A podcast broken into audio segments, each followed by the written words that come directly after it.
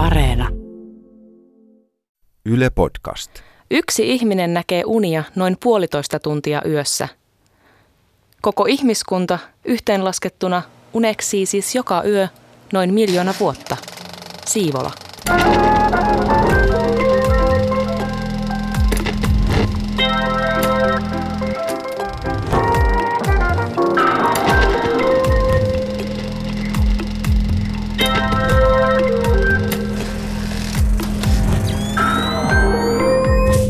Uniraati.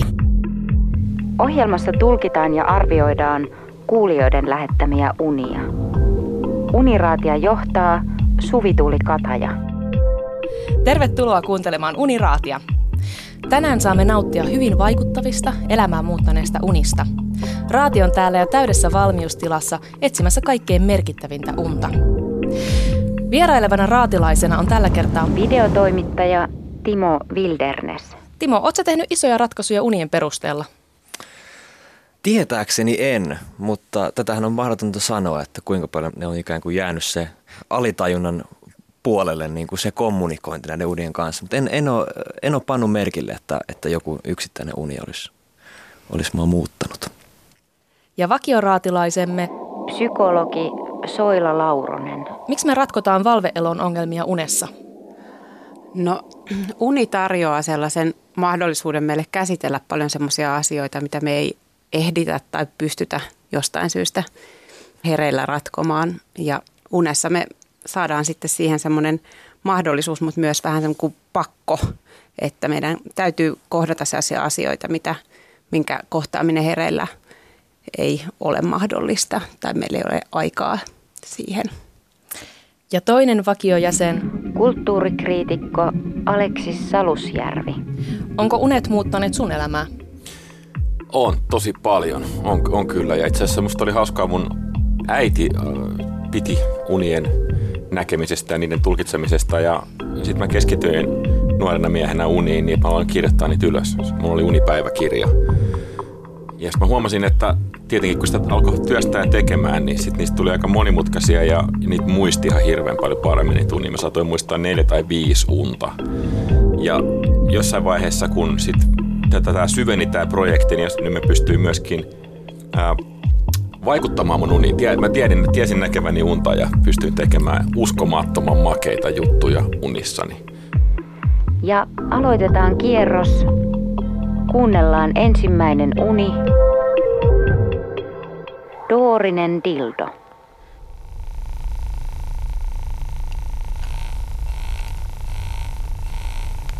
Unessa mä seurasin, kun kaikkia maailman dildoja viritettiin yhteisen säveleen. Tätä tehtiin niin kuin koko maailmaa varten. Mä kiinnitin huomiota, että ne kaikki dildot soi D-sävellajissa ja että ne dildot soi d doorisen sävelasteikon mukaan. Eli ei siis duurissa eikä perinteisessä mollissa, vaan sellaisessa, jossa kuudes sävel kuulostaa aina vähän erikoiselta. Mä katsoin sitä touhua ja mulle valkeni siinä, että sen teen kautta pystyy väristelemään ja puhuttelemaan kaikkia maailman ihmisiä ja hallitsemaan maailman kaikkeutta. Soila, mitä sä ajattelet tästä? No nyt, nyt kyllä, nyt pitää ihan pysähtyä tämän äärelle. Onko tämä tämmöinen niin kuin uusi oivallus, että todella näin, näin on, että maailman kaikkeutta pystyy hallitsemaan. Se tapahtuu dildolla, eli se tapahtuu jollakin, millä mahdollisesti tunkeudutaan jonkun sisälle. Eli tässä on jotakin tämmöistä mun mielestä hyvin paljon tämän niin kuin hallitsemisen ja ehkä manipuloinninkin elementtiä. Kun me päädytään semmoiseen sävelasteikkoon tässä unessa, mikä ei ole duurissa eikä mollissa, niin se on jonkunlainen kompromissi. Onko tämä unennäkijän kompromissi siinä, miten hän kohtaa ihmisiä, jotta hän pystyisi paremmin pitämään hyppysissä, niin kaikki, ketä hän kohtaa. Tulee väkisin mieleen, kun Mm. tässä on tämä dildo-elementtinä, että onko tässä jollakin tavalla seksuaalisuus nivottu tähän uneen? se on tietysti mahdollista, että se on niin kuin se, mihin hän hakee tässä vastausta, että miten hän pystyisi kohtaamaan jotenkin seksuaalisesti muita ihmisiä. Mä, hallitseminen on niin kuin sanana ja ajatuksena niin voimakas, että, että se pysäyttää mut tässä niin kuin eniten, että mä en suorastaan heti näe tätä seksuaalisena unena, mutta tosiaan tämä elementti dildo on kyllä mielenkiintoinen. Eikä vaan yksi dildo, vaan kaikki maailman dildot. Kaikki maailman dildot vielä, joo, ja kaikki maailman ihmiset. Minkälaisia pisteitä sä annat tälle unelle? Mä annan tälle unelle seitsemän pistettä. Tämä varmasti on ollut vaikuttava unennäkijälle. Entäs Timo, mitä sä ajattelet tästä? Siis tämä on aivan kerta kaikkiaan vavahduttava uni. Voi olla hyvin tällainen niin kuin henkilökohtaisella tasolla merkittää, mutta tähän nivoutuu myös ehkä tällaiseen tämän ajan nykyisten vuosienkin suurimpiin keskustelun aiheisiin naisten oikeuksista ja esiin marssista. Ennen kaikkia maailman ihmisiä ja maailmankaikkeutta on hallittu niin kuin lähinnä värisevien peenisten avulla. On ollut tämmöinen miesten maailma hyvin voimakkaasti ja nyt, nyt on ikään kuin kyse sitten dildosta, joka on lähtökohtaisesti enemmän niin kuin naisen omistama. Tämä on ehdottomasti tämmöinen feministinen ja Me Too-henkinen uni. Joo, dildohan se on kaikilla, kaikilla mielessä, eikö niin? Vai mitä? Minkälaisia no. pisteitä sä annat tälle unelle? Tämä on niin kuin massiivinen uni. Mä näen, että tässä on aivan massiivista mystiikkaa ja nykyaikaa kommentoivaa henkeä. Mä annan ehdottomasti tälle kymmenen pistettä ja merkin ja sitten vielä semmoisen lentoon lehahtavan kyyhkysparven merkin. Mahtavaa. Entä Aleksis? Lähetkö sä näin runsain elein liikkeelle? Tämä on semmoinen uni, jota mä spontaanisti heti rakastan. Ja ihan tämä alkuhavainto, kaikkea maailman dildoja viritettiin yhteiseen säveleen tätä tehtiin niin kuin koko maailmaa varten. Niin mä oon heti mukana, en mä ymmärrä yhtään, että se tapahtuu, mutta tähän spontaanisti kaikki, että no, no niinhän me tietenkin tehdään, totta helvetissä. Miten tämä ei tullut aikaisemmin mieleen? ja sitten tämä yksityiskohtainen tekninen upea kuvailu siitä, että, että, että mikä se on se sävel, missä se niin kuin tapahtuu, missä nämä dildot toteuttavat maailman tahtoa – Näitä teorioita on kauhean paljon, että miten tietyt äänet vaikuttaa. Meillä on infraääniteorioita ja sitten meillä on sellaisia teorioita, että tietyllä äänen korkeudella niin ihmisen mikä tämä on tämä rypistää lihaspyllyssä, niin, niin se löystyy ja kakat tulee housuun ja sitten on olemassa orgastisia ääniä ja tämmöisiä teorioita on valtavasti, että oikeastaan tämmöistä vähän niin kuin fyysikon hommaa. Ja sitä liittyy säveltäjäduuniin sikäli, että, että jos äänillä halutaan hallita maailmaa tai äänillä halutaan tehdä vaikutus, niin se on periaatteessa se, mitä säveltäjä tekee työkseen. Säveltäjä hän pyrkii luomaan semmoisen äänitodellisuuden, joka jollain tavalla hallitsee ja, ja muodostaa tietynlaisia seurauksia kuulijoille ja tietynlaisia fiiliksiä. Eli me ollaan vallassa jossain määrin. Tämä on estetiikkaan liittyvää valtaa, hirveän kiinnostava oma alueensa. Mutta että mihin se liittyy, että tällä sävelellä jossa kaikki maailman dildot värisee ja hallitaan maailmankaikkeutta, nimenomaan maailmankaikkeutta, niin sehän jää sanomatta. Meillä on yksi semmoinen D-sana, mikä tässä unessa ei tule ollenkaan esiin, se on dominointi.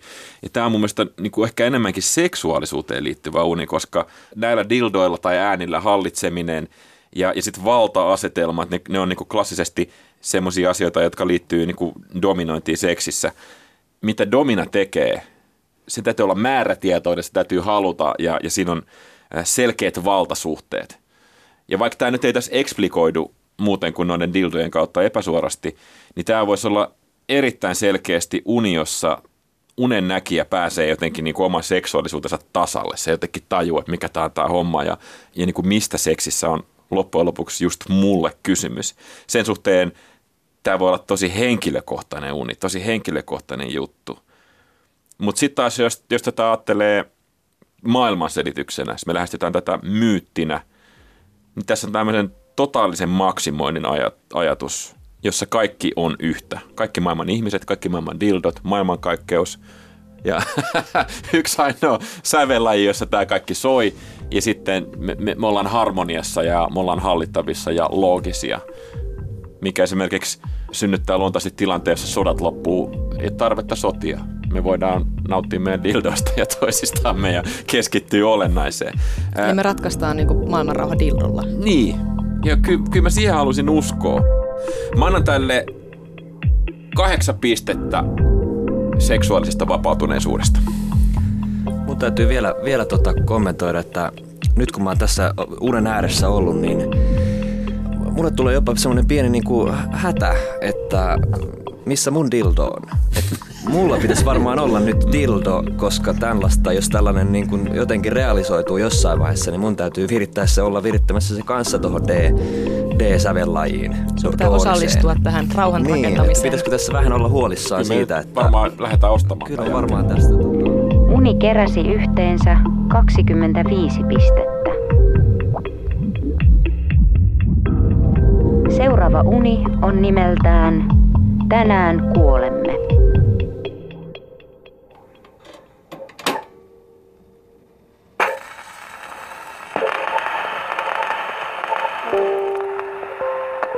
Minä ja miesystäväni olimme saaneet tietää, että meidän olisi tänään aika kuolla. Kuolema tulisi tapahtumaan luonnollisesti. Me vain nukkuisimme pois. Olimme jonkun omakotitalon etupihalla. Oli aurinkoinen kesäpäivä. Seisoimme autotallin edessä soralla. Siinä oli myös farmariauto ja auton vieressä oli meille molemmille oma ruumisarkku. Teimme jonkinlaisia viimeisiä valmisteluja, joita ei kuvattu unessa kovin tarkasti.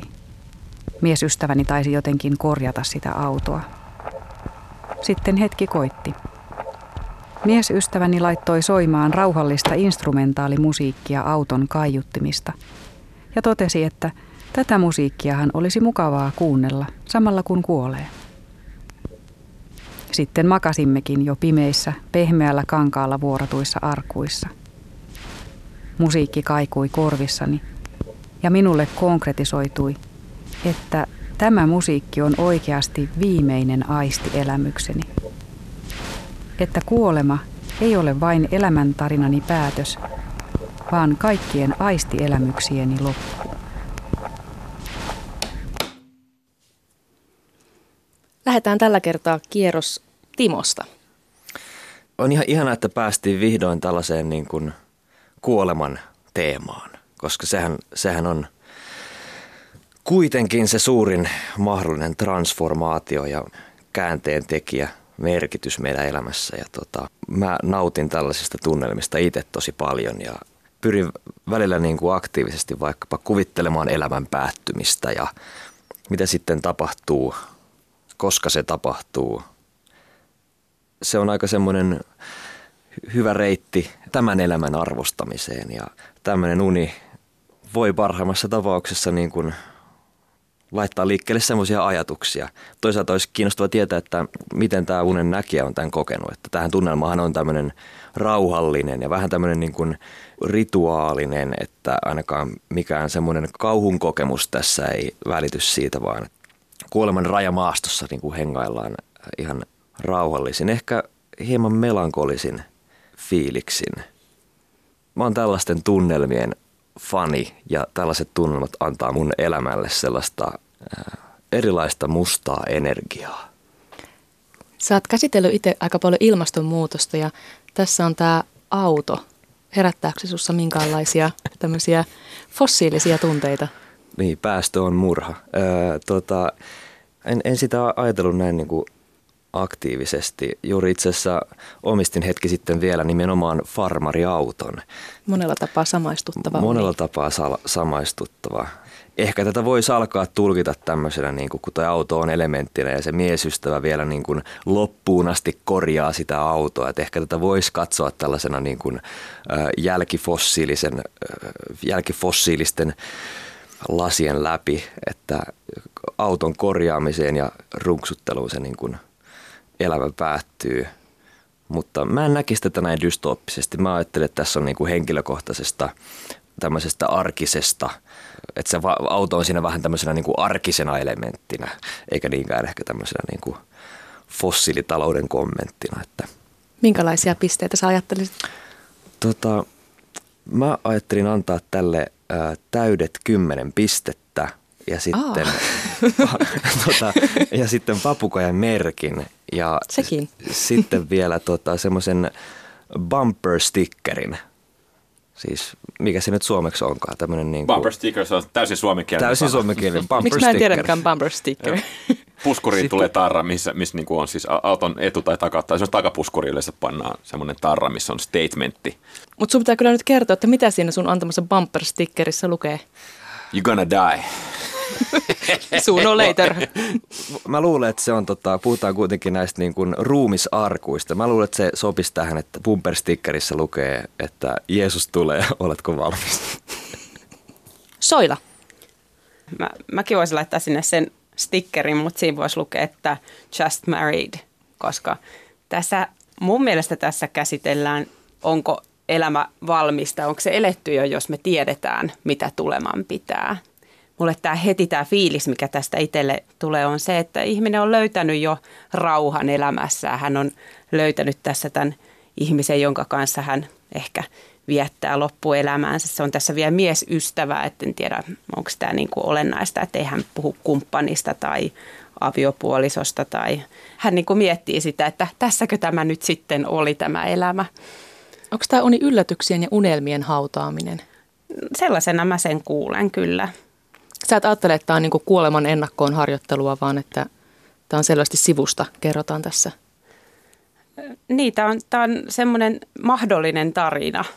Mahdollinen tarina, että jos, jos kaikki menisi niin kuin ne nyt menee, kaikki on tyyne, niin kuin sanotaan, että jos sinä, sinä päivänä kun olen valmis, voin niin kuin heittäytyä leppälaudalle makaamaan ja lähteä virran vietäväksi.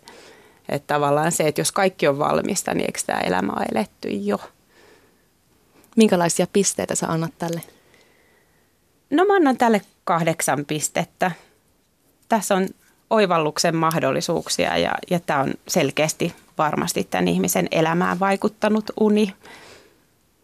Mitäs Aleksis sanoo? Soila, toi oli mahtavaa. Toi oli mahtavaa. Sä toit tähän rakkauden äh, mukaan klassinen ja ikuinen teema, siis runoudessa. Runouden teemat on rakkaus ja kuolema. Tänään kuolemme. Tämä on runollisimpia unia, mitä on hetkeen tullut vastaan. Mikä tässä on jotenkin miellyttävää ja rakastettavaa on just toi Timon kuvaama, äh, vähän niin kuin resignoitunut, mutta ei mitenkään masentunut. Kohtalo on alistunut, että tänään me nyt näköisesti vissiin kuollaan. Tietoisuus, joka, joka tulee, yleensähän se on hirveintä, mitä voi olla, jos vaikka ihminen telotetaan ja sitten kerrotaan, että aamukoitteessa sut telotetaan, niin aika inhottava yö ja ei mikään maailman ihani asia. Mutta tässä näin, tilanne on hallus, me kuollaan. Mitä tämä mies tekee? Se alkaa korjaa sitä autoa. Vitsi, tämä on niin kuin, miten kaunista tietää itse kuolevansa ja tietää varmuudella, että ei tule koskaan ajamaan sitä autoa, mutta korjaa sen. Aika hyvä mies, aika ihana mies.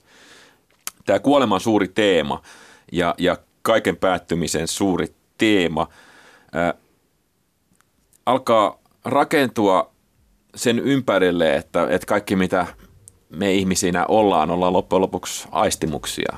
Meidän tietoisuus on aistivälitteistä. Ilman meidän aisteja me ei olla mitään.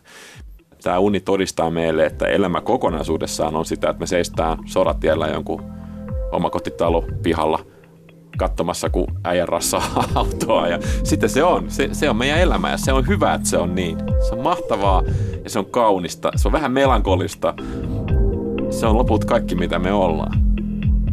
Se, että pystyy näkemään näin triviaalissa asiassa näin perustavanlaatuista merkitystä tekee tästä unesta huikeen. Tämä on huikea.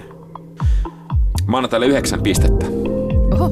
Ihan puhtaasti siitä, että triviaalit asiat muuttuvat elämän ja kuoleman kysymyksiksi juuri tässä unessa. Uni sai 27 pistettä. Seuraavaksi kuullaan uni nimeltä Paska.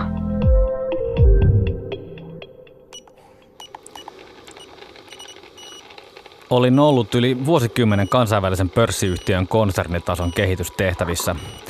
Monen menestyksekkään vuoden jälkeen yritys ajautui kriisiin, mikä käynnisti kehitystoiminnan halvaannuttaneen organisaation muutoskierteen. Olin kävelyllä vierailla pientaloalueella, kun yhtäkkiä vatsassa alkoi kiertää rajusti. Bongasin avoimen autotallin perällä olevan huussin, minne juoksin hädissäni. Nopeasti housut kinttuihin, reijälle istumaan ja barbusparpi vapauteen. Kun helpottuneena vilkaisin alas, huomasin, että huusiksi luulemani reikä onkin läppärireppuni. Aleksis. Joo.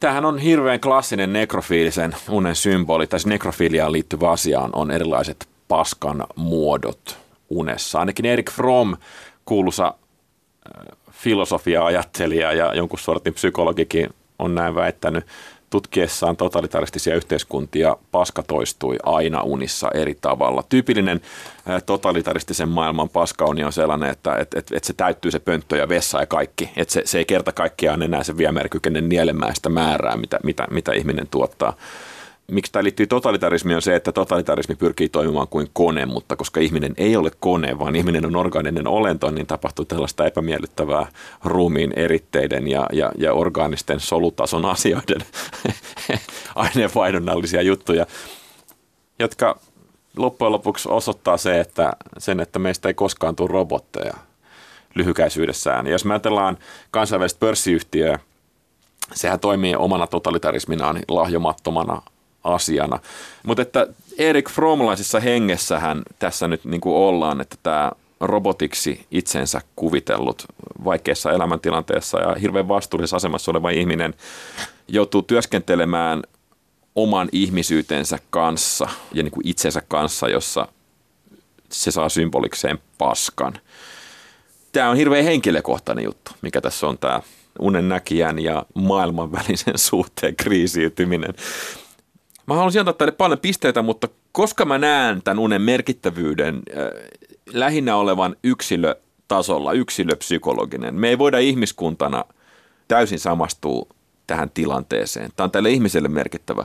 Mun täytyy sen takia olla myöskin vähän kriittisempi näiden pisteiden kanssa, vaikkakin mä annan ison peukun ja halaan tätä unennäkijää.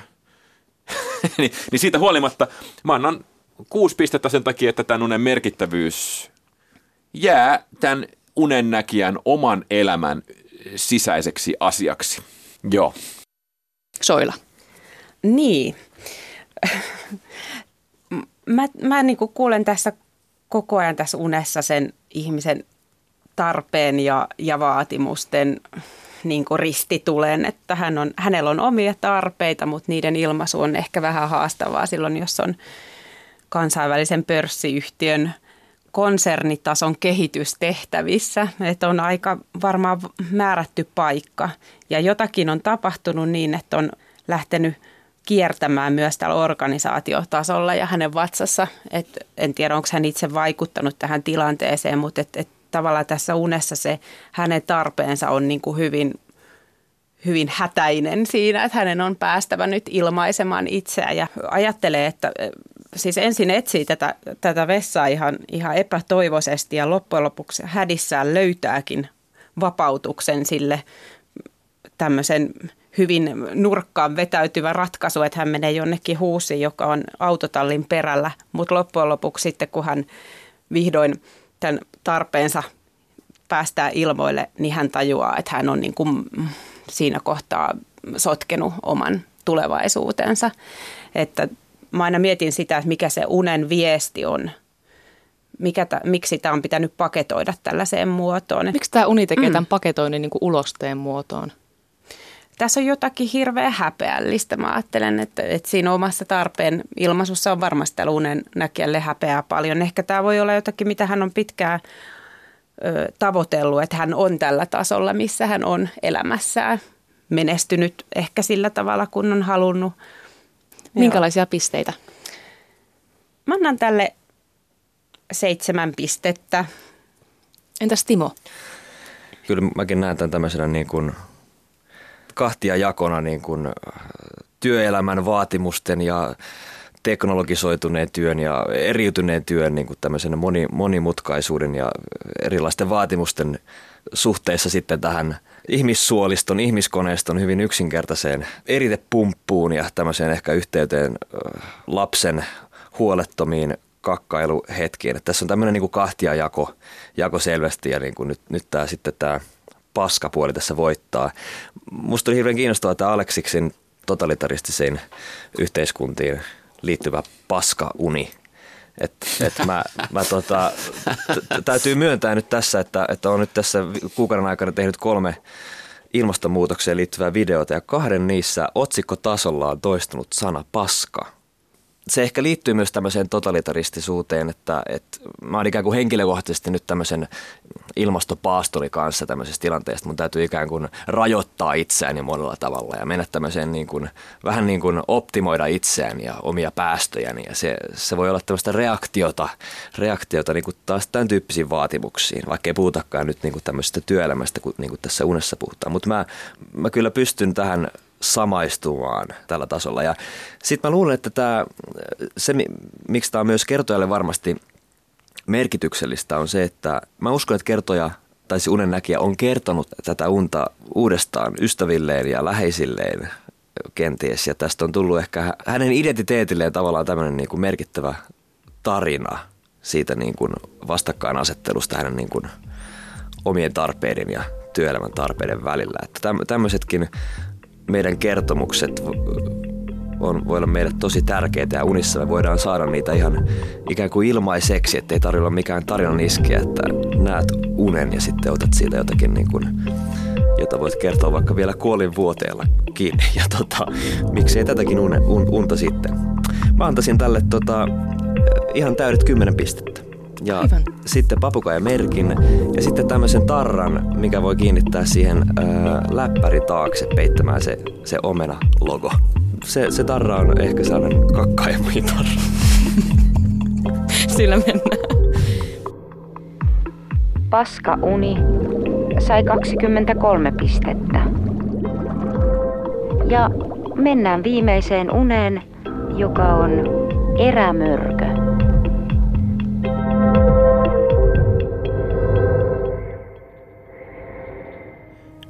Näin unen, jossa olin lapsi lapsuuden kodissani ja heräsin, koska olin nähnyt painajaisen erämöröstä. Jotenkin vain tiesin, että sitä lajia se oli. Huhuilin äitieni, joka ei herännyt. Päätin, että olen reipas ja menen kertomaan, että näin painajaisen. Otin painajaisen mukaan, että voin näyttää sen. Maanittelin painajaista pois sänkyni alta ja kun näin siitä vilauksen, niin vedin sen esiin. Se muistutti orankia, mutta oli paljon pienempi. Hyvin tahdoton olio, jonka pystyy ripustamaan mihin vaan. Laitoin sen kaulaani roikkumaan ja kävelin äitini luo. Herätin hänet ja esittelin painajaisen. Äiti totesi, että vai niin ja kappas, tuommoinen ja käyhän nyt nukkumaan, ja jatkoi uniaan. Mietin, että mitä teen erämörköpainajaiselleni. Laitoin sen äitini sängyn alle, koiran viereen ja silittelin ne molemmat uneen.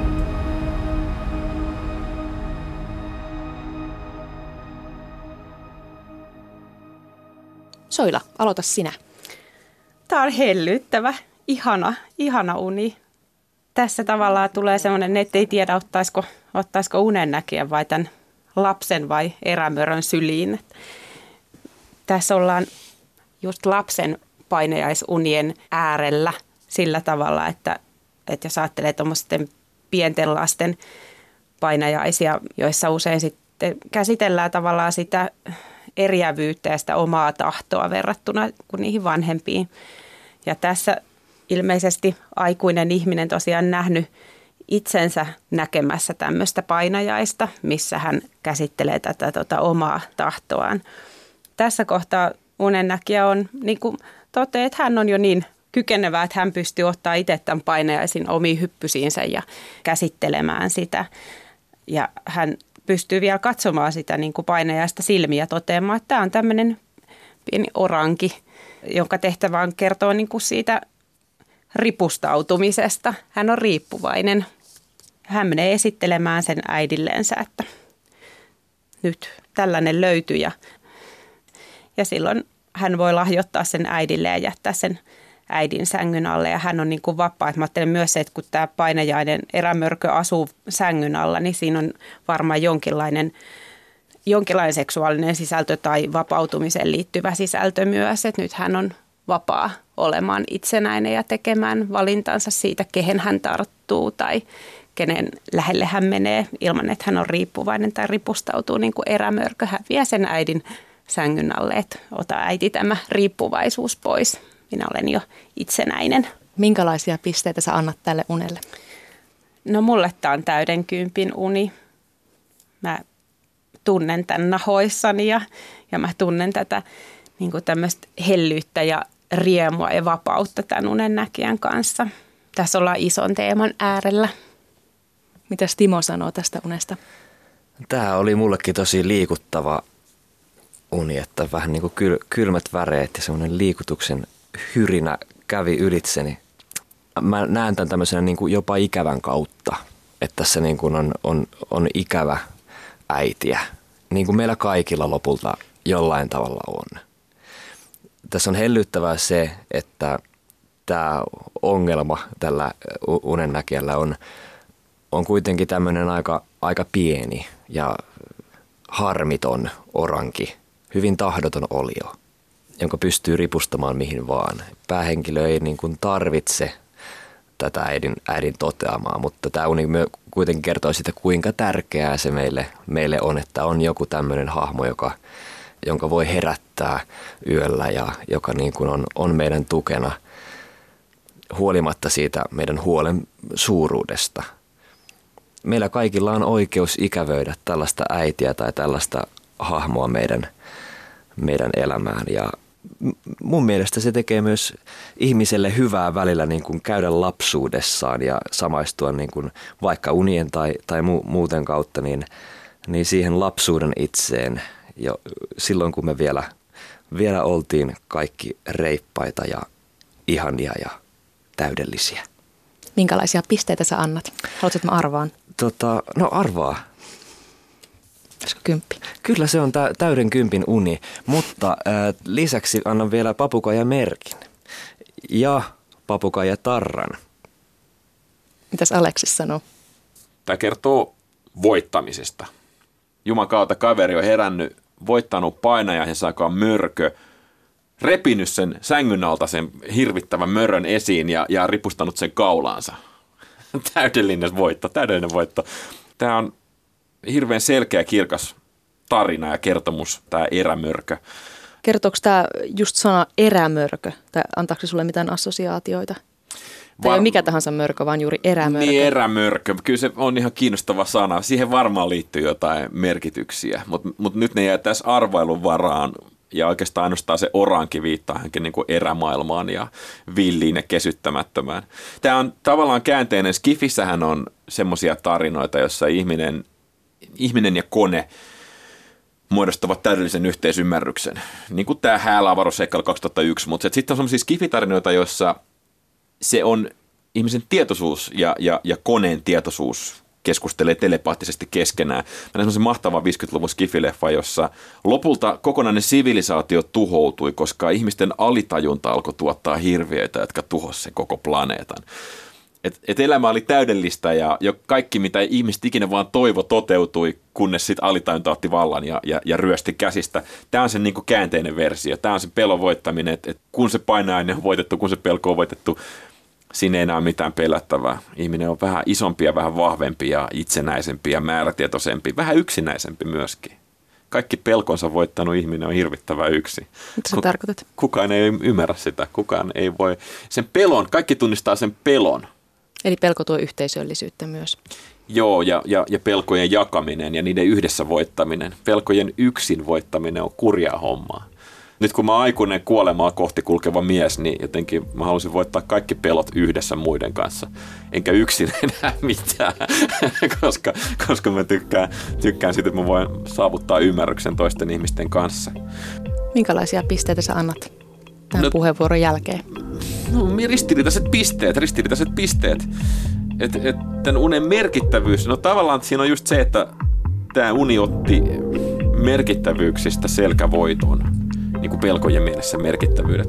Mä annan teille kuusi pistettä sen takia, että tämänkin unen lopullinen maali on tämän unennäkijän henkilökohtaisessa kokemuksessa. Ja me ei voida täysin multiploida tätä koskemaan kaikkia ikäkausia ja ihmisyyksiä. Yhteensä 26 pistettä. Ja tarkistetaan kaikkien unien pisteet.